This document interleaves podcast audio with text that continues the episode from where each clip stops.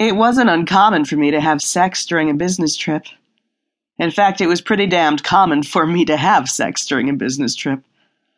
I traveled about twice a month, and I was able to work out some stress with either someone I'd met in a bar or a potential client or something along those lines. I enjoyed it. It wasn't uncommon at all.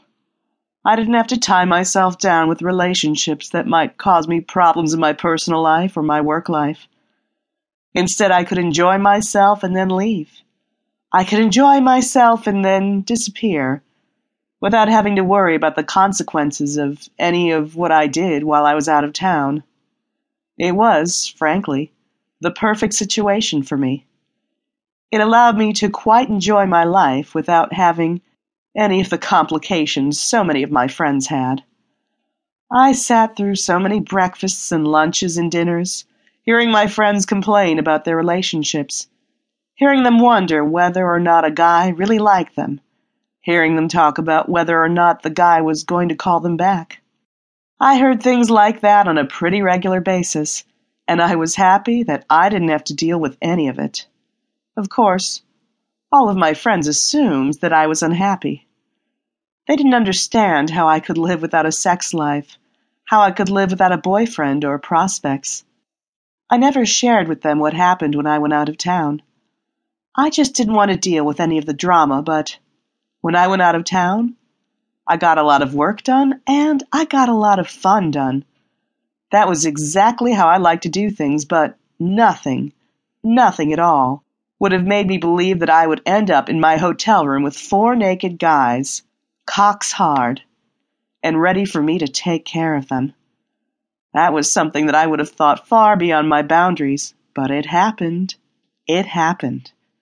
The guys were there, their dicks were hard, and I was there wearing nothing but my panties and my bra as they were closing in on me. It wasn't like I just got off the plane and decided that I was going to take on four guys. It didn't happen that way at all. Instead, it was like any other business trip. This one was a conference where I would meet four different clients helping them with their booths, and also thinking of ways that they could maximize their time during the week. Discussing the ways that their products integrated well with each other, existing products, not to create a new product, but to make the back end more efficient so that they got better reporting, better ways to deal with their customers, better customer relationship management, and better tracking of all their different marketing efforts. Essentially, I was there to describe accurately the added features my product gave theirs. It was not that difficult a thing to do. I'd done it a million times, and the conference went extraordinarily well.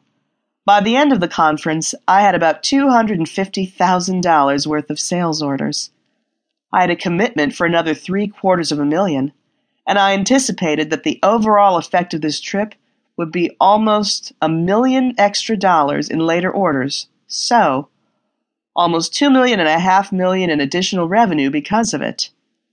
Two and a half million dollars in a week. Now, it didn't all translate directly into profit.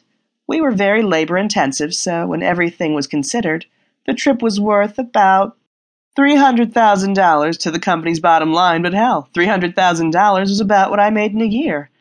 So I just covered my salary in one week. I was happy with that. Really happy. So I extended my stay for a couple of days, purely with the intention of finding a guy for the weekend and blowing off steam.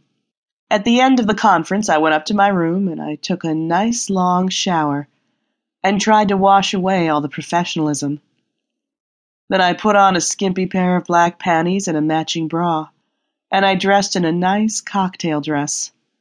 I got myself made up, put on the deepest shade of lipstick that I could, and went down to the hotel lounge, where I waited for someone to buy me a drink. I didn't have to wait long.